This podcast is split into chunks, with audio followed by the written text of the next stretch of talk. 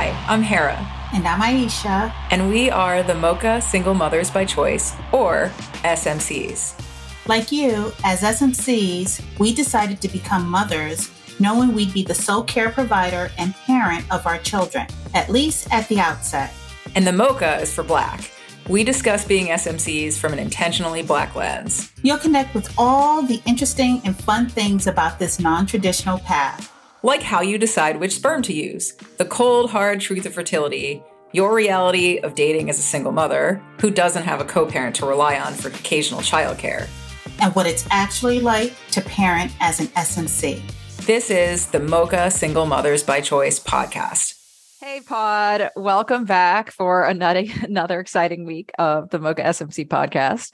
So, this week, we chose to address a topic that, frankly, we've been planning to talk about for a long time. Here we are, season four. It took us four seasons to get here. We're going to talk about biracial children, raising biracial children, and also how sperm choice plays out in racial identity for our children.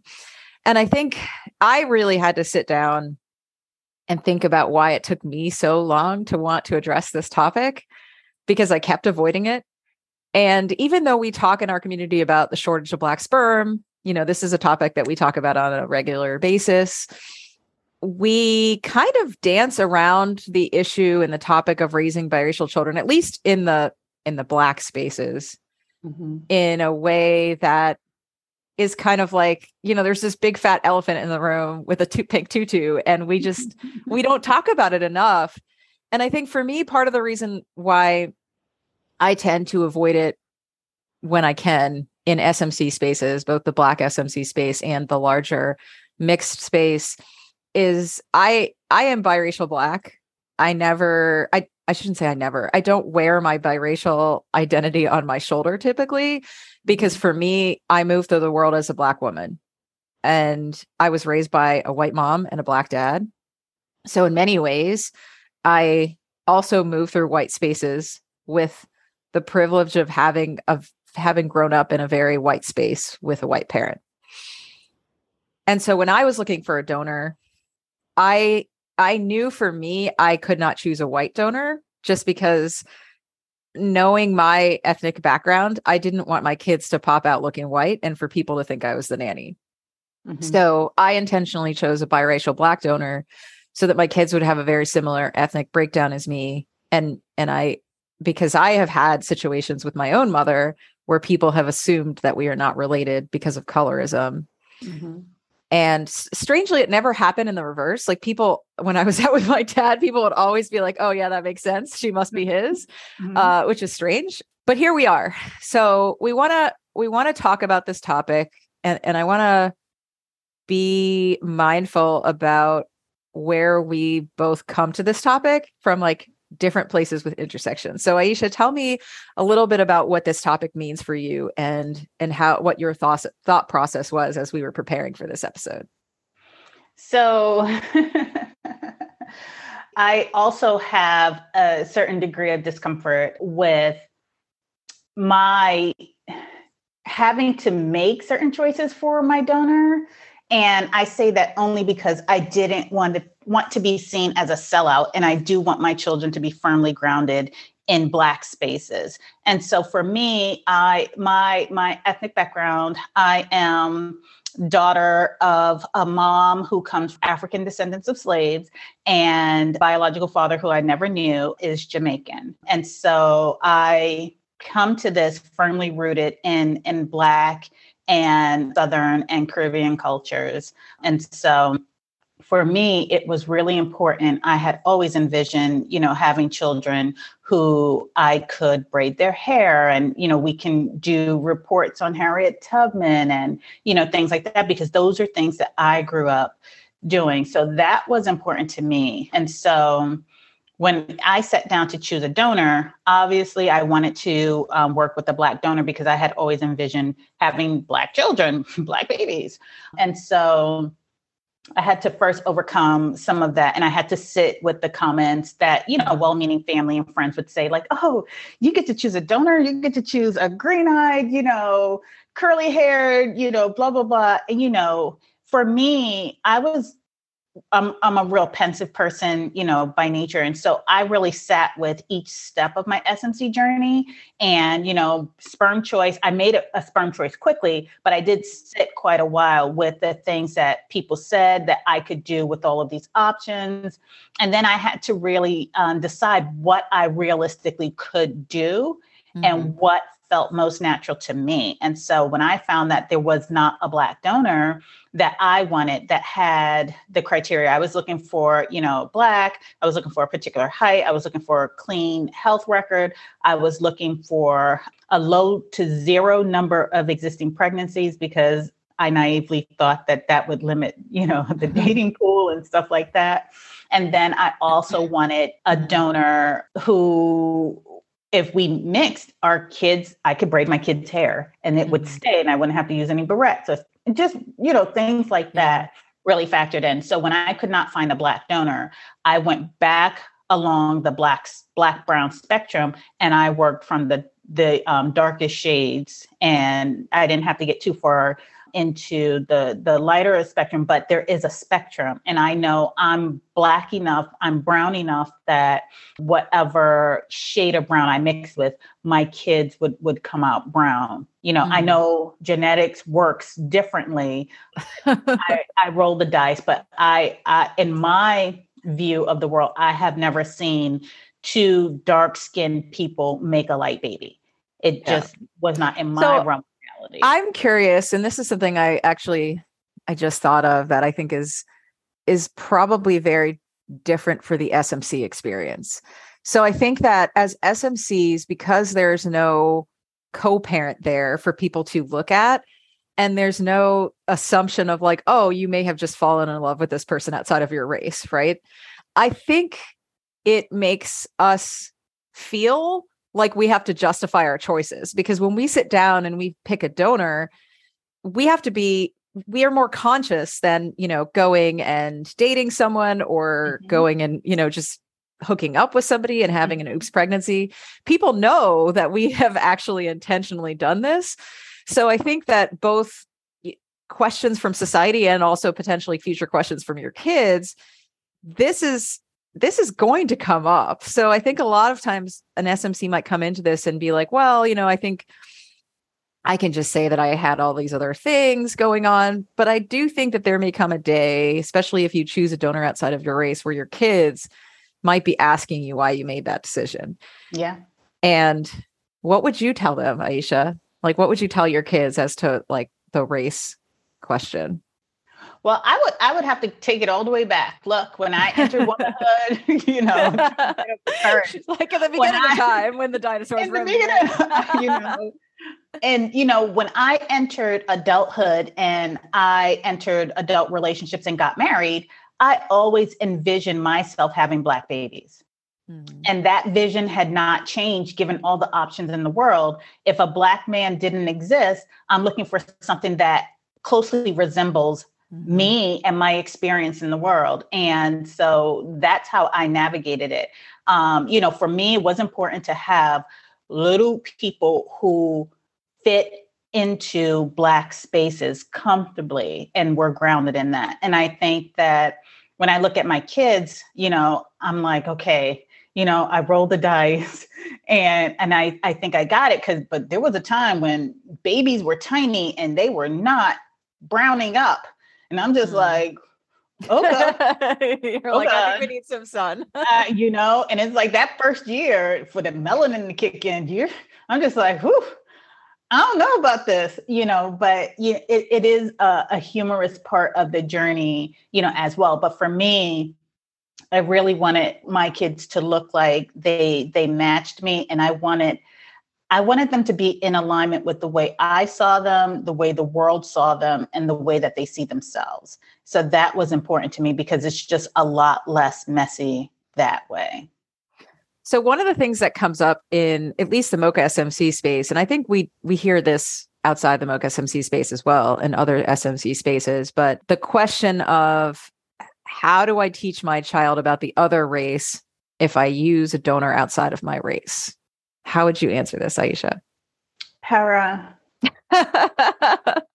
I hate to say I do a, a, a slow, low eye roll when I hear that. And I'm just like, when has being something other than Black been the major issue? Now, I say that knowing that I'm coming from a, a totally Black perspective in the world, but let's face it, in many, many societies, the darker you are, the worse you're treated, right? Mm-hmm. And so it's just like, okay, overcoming lighter complexion is not going to be the thing that will cause you harm right mm-hmm, mm-hmm. so i choose to and this is this is interwoven into my parenting is to we have little time and we have little resources and i choose to focus on the things that will keep them safe and make them feel loved and whole and so for me that is making sure that they understand their blackness they understand it in the context of america the greatest trick the devil ever pulled was making the world think it didn't exist. So you you're valued, you're mm-hmm. a diamond, you're a gem. And the greatest trick America ever tried to pull was to make you feel that you were less than. So my job as a parent is to make mm-hmm. sure you have all the diamonds and rubies and gold built into your soul so that when you roll out there and the world tries to come at you you've got mm-hmm. your armor you've got your you've got your titanium on. So that is what I focus on. Everything else, if I do my job right, they will have the tools to learn about the other ethnicities that make up their their their makeup, their racial identity, however you want to pick that apart. They mm-hmm. will have the tools they need to do that. But my job is to make sure that the thing that could most harm them in this world, that they have a firm grasp on what it means and to recognize the signs of danger. I love that. So I always tell people, let's make the assumption somebody chooses a white donor. Mm-hmm. My response is society will affirm whiteness for you. Yeah. You don't necessarily have to do that part. So, at least in my home, I try to focus on affirming blackness. And I also try to make sure my kids understand that they get to be black. And I know that sounds strange to many people, but mm-hmm. as a biracial person myself, I have I remember being young and wondering if I could be black, right? right? Like can I do I belong here? Will they accept me? And I think that something that that honestly neither of my parents prepared me for, I just had to feel it myself was how it was to be in black spaces and how it was to be in white spaces and also the feeling of I'm not sure I belong in either one of these places. Right. And because in either one of those places, there's always going to be somebody who others you. Even within the black community, they're like, oh, look at you. You have blue eyes. Like you're basically closer to whiteness. Yeah. And so for for the thing that I find tough as a mom is in many ways you can't prepare your kids for how they will perceive the world and how the world will perceive them yeah. And so there are moments, uh, I'll give an example of this past summer when we were in Costa Rica. I actually loved it because I saw many different races. Probably, I would say half the camp was black. And I saw my daughter, my oldest daughter, approaching the black girls first because and and to me as i was sitting back as a parent i was like so proud because i was like regardless of the fact that in many circles she might she might be passing. I say passing in quotes because to me, like she looks like a little black girl, but mm-hmm. alas. So she walks up to the black girls, and I could see, I could see based on her body language that she was like waiting for the moment that she'd be rejected. Mm-hmm. And uh, they looked over at her little sister, and her sister is not as passing.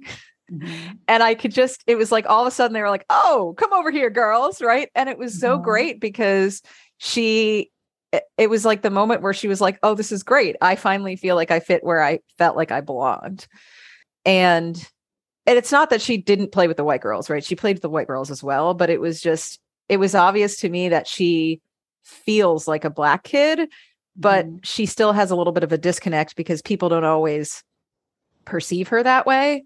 Mm-hmm. And I think my younger daughter will have a slightly different experience because of the way that she shows up in the world.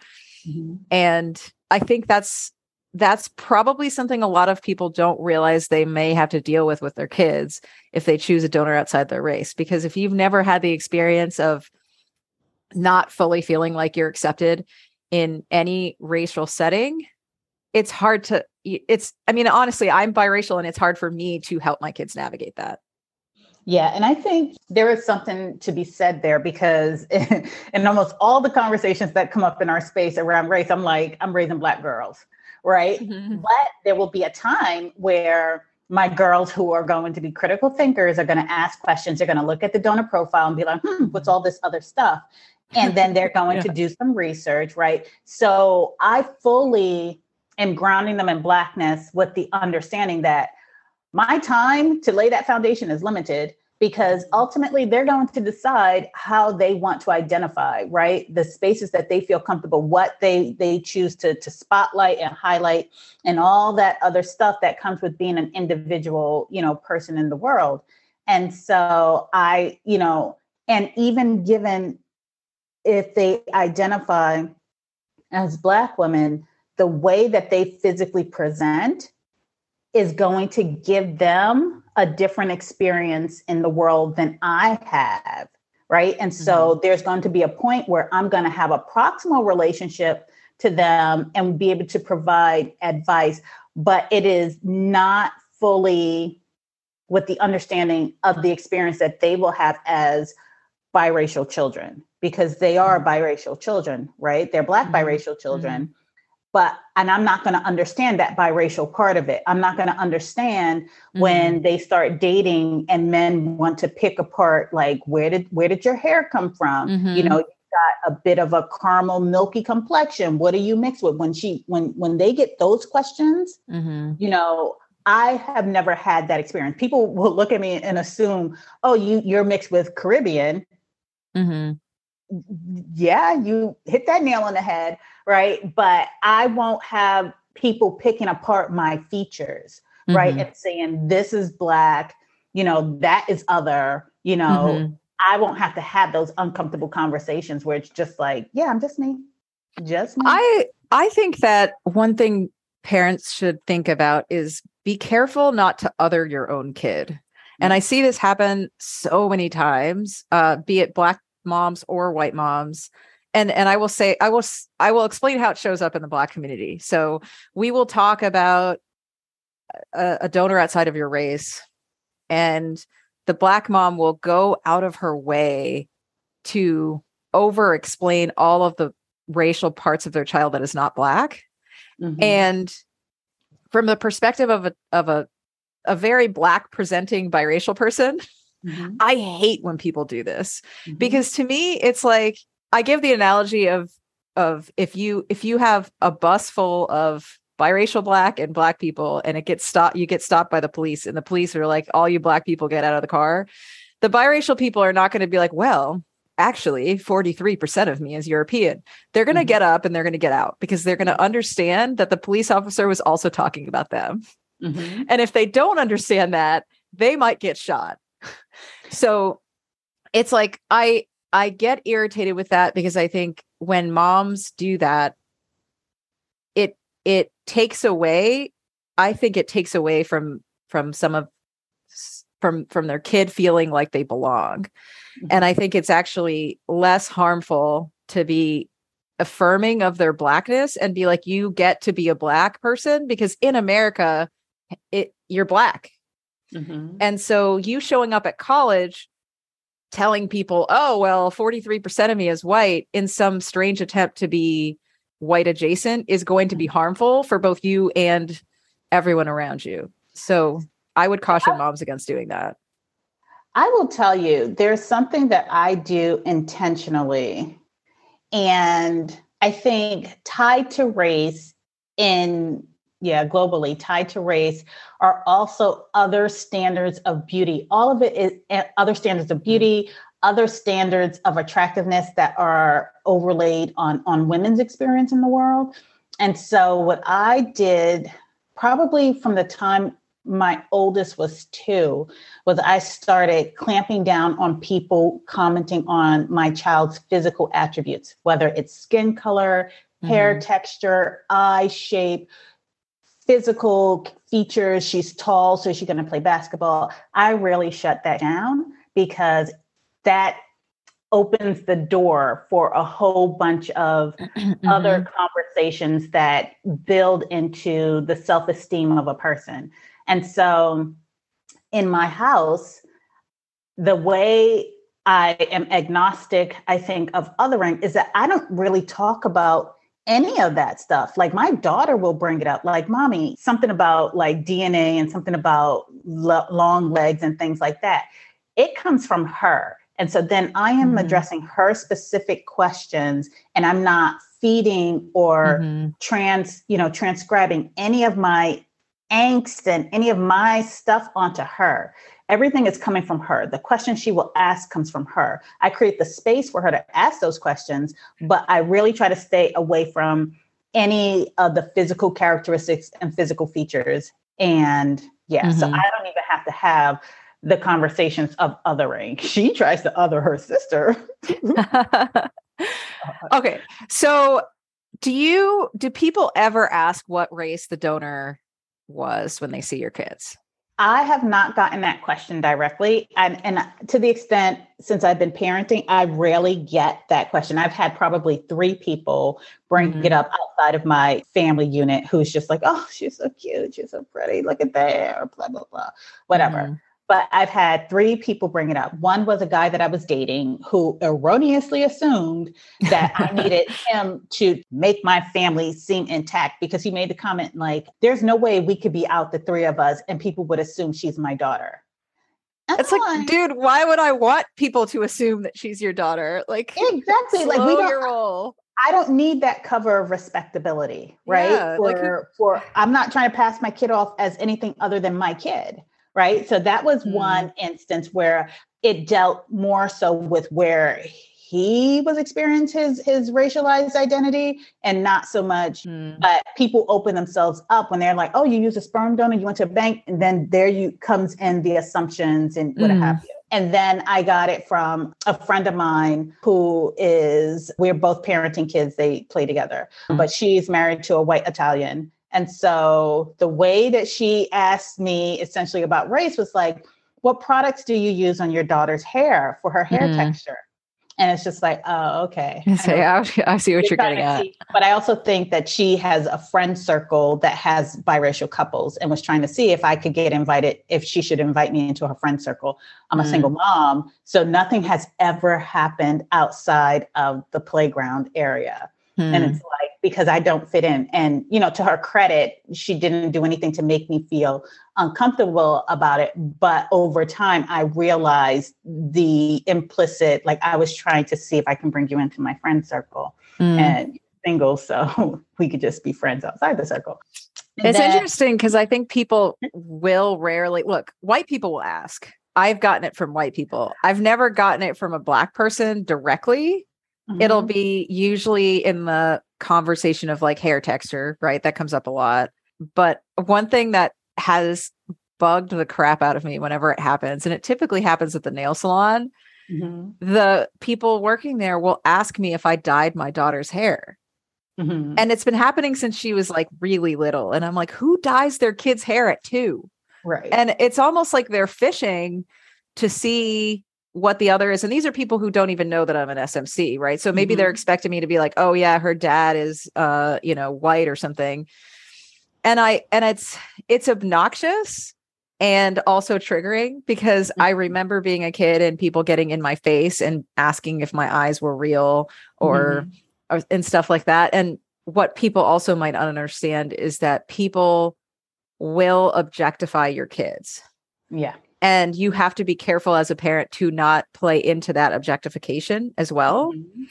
and i think this happens on both sides right it's it's obvious when it happens in the white community because they'll be like oh you know i'm u- choosing a black donor because i want my kids to tan well and you know have that nice curly hair mm-hmm. but on the black side we see it we see it manifest itself slightly different but it mm-hmm. still happens Mm-hmm. And I think that choosing a donor outside of your race, I'm I don't tell people not to do it. I just think what's important is to really sit with why.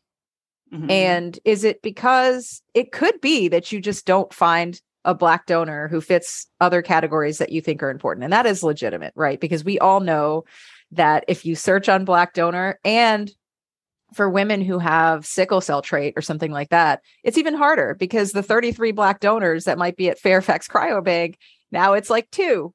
And mm-hmm. those two black people may not look anything like you. Mm-hmm. And so you you then have to question like okay, well how much do I really care? And maybe some of these other things are more important to you. But I do think that you have to sit with why you're making that decision because there will be a small child who one day asks you and my kids have asked they yeah my oldest was like we just had this conversation last week and she was like when you chose the donor what were you looking for mm-hmm. and we had a very frank conversation about race and i talked to her about how my identity as a biracial black person is very strong and i also have had enough experiences where i did not look like my mother well I should say I look like my mother. I just look like a black version of my mother, and mm-hmm. people are racist. Mm-hmm. But I had enough experience as a kid with colorism that I wanted my kids to have a similar ethnic breakdown as as, as I did. And so I told her I was very intentional about that. Mm-hmm. And I was also intentional about understanding how self-hate might play into someone's donor choice. And I wanted mm-hmm. to be very careful about not choosing a race that is different because I wanted my kids to know that I love myself and I love I love who I am. I love my I love being black. Yeah, so I will I will say, you know, there's coded language used in both white SMC spaces and black SMC spaces with regards to using a donor of a different race. So I just want to put that out there. So I know when I realized that I was not going to use a black donor, I had to sit with do I use a white donor? Right. And so then, mm-hmm. like in a lot of these, we live in a racialized society and you, you do have a lot of things that you sit with. So I had to sit with could I use a white donor? And I was just like, I can't because living in America for me, the experience as a Black person, as a Black woman, with regards to white men and the history of the the usage and abuse of black women bodies i could not do that because i don't think that i could authentically tell teach my kids black history without having to also break down but your donor wasn't like that right? I I I I just I don't know how to deal with those disconnects in my my head and my spirit and my soul. And so i just knew that i could not do that. In order for me even with my white friends there has to be a real deep connection for me to understand where you are coming from and where your people are coming from. So it does it goes beyond you. How do you mm. how have you navigated before you knew me? Because people will change and be like i love black people and suddenly become respectful in your presence. But does does nothing different fully lean into white supremacy when they're not around you and so for me mm. i need to understand your authentic walk and so i could not choose a white donor and i had to think about if I did not choose a white donor when my child reached 18 because open ID, ID was important for me. Who's this person my child is going to meet? Are they going to say, Who's this Black child? Right. So mm. when I thought about choosing a non white, non Black donor, I had to also ask myself the questions of what experience do I want my child ha- to have if by chance they got to reach out to the donor you know that's a good point and i think a lot of times women probably don't consider that because it's something that's just gonna it's gonna be at least at 18 right they gotta wait till they're 18 mm-hmm. but i can i can imagine how deeply disappointing it would be even though you don't consider this person a dad to meet the, your biological father which mm-hmm. is really what what this person is biological mm-hmm. and have that person reject you because they have race issues. Because really, right. I mean, how many banks are asking, like, are you racist? Would you right. mind if a black woman? Nobody's asking that, right? Because right. they're not thinking about they're not thinking about that. They're thinking about, you know, are you in school and mm-hmm. what were your SAT scores, not yeah. not who you are as a person. And there's many people who are not necessarily even consciously racist or overtly racist, but they still are racist. Right.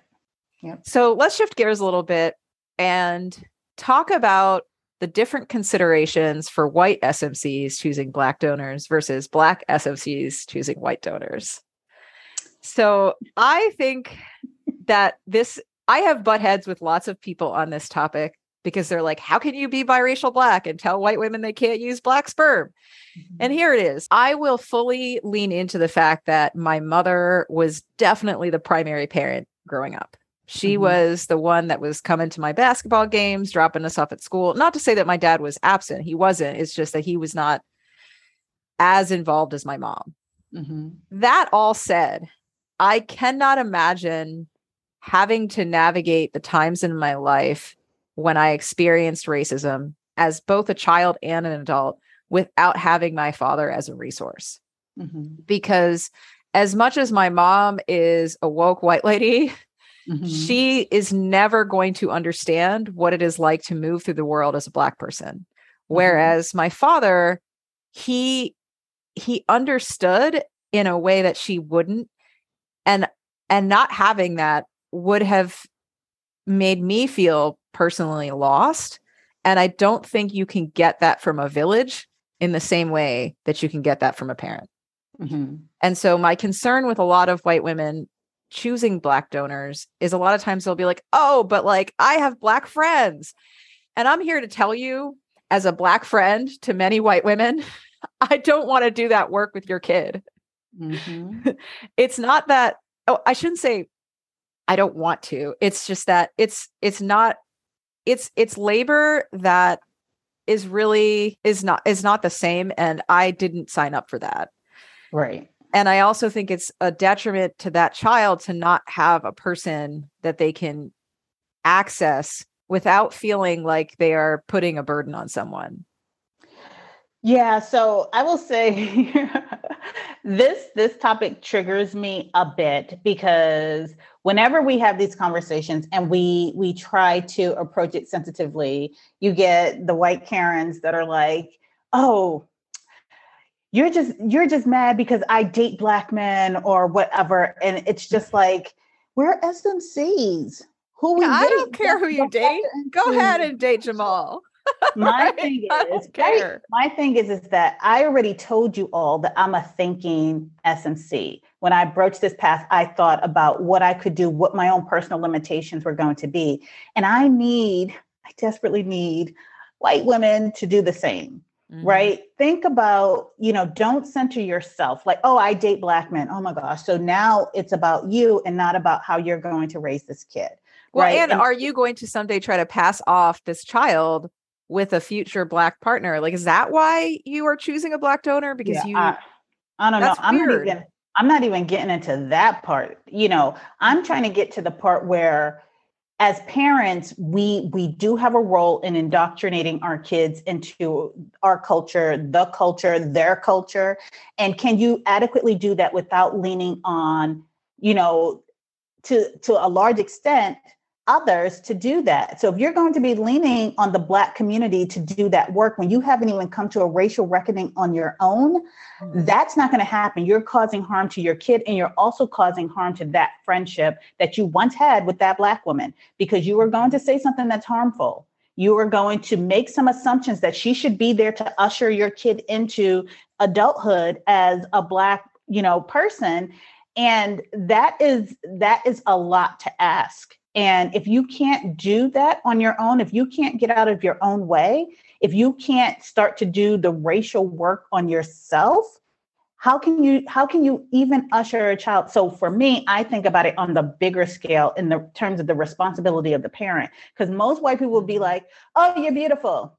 Oh yeah. i love you. Mm-hmm. the world will love you. You're great. You're fabulous and mm-hmm. then you put up blocks for that child coming to you with any type of racial trauma, even mm-hmm. the trauma you inflict on them.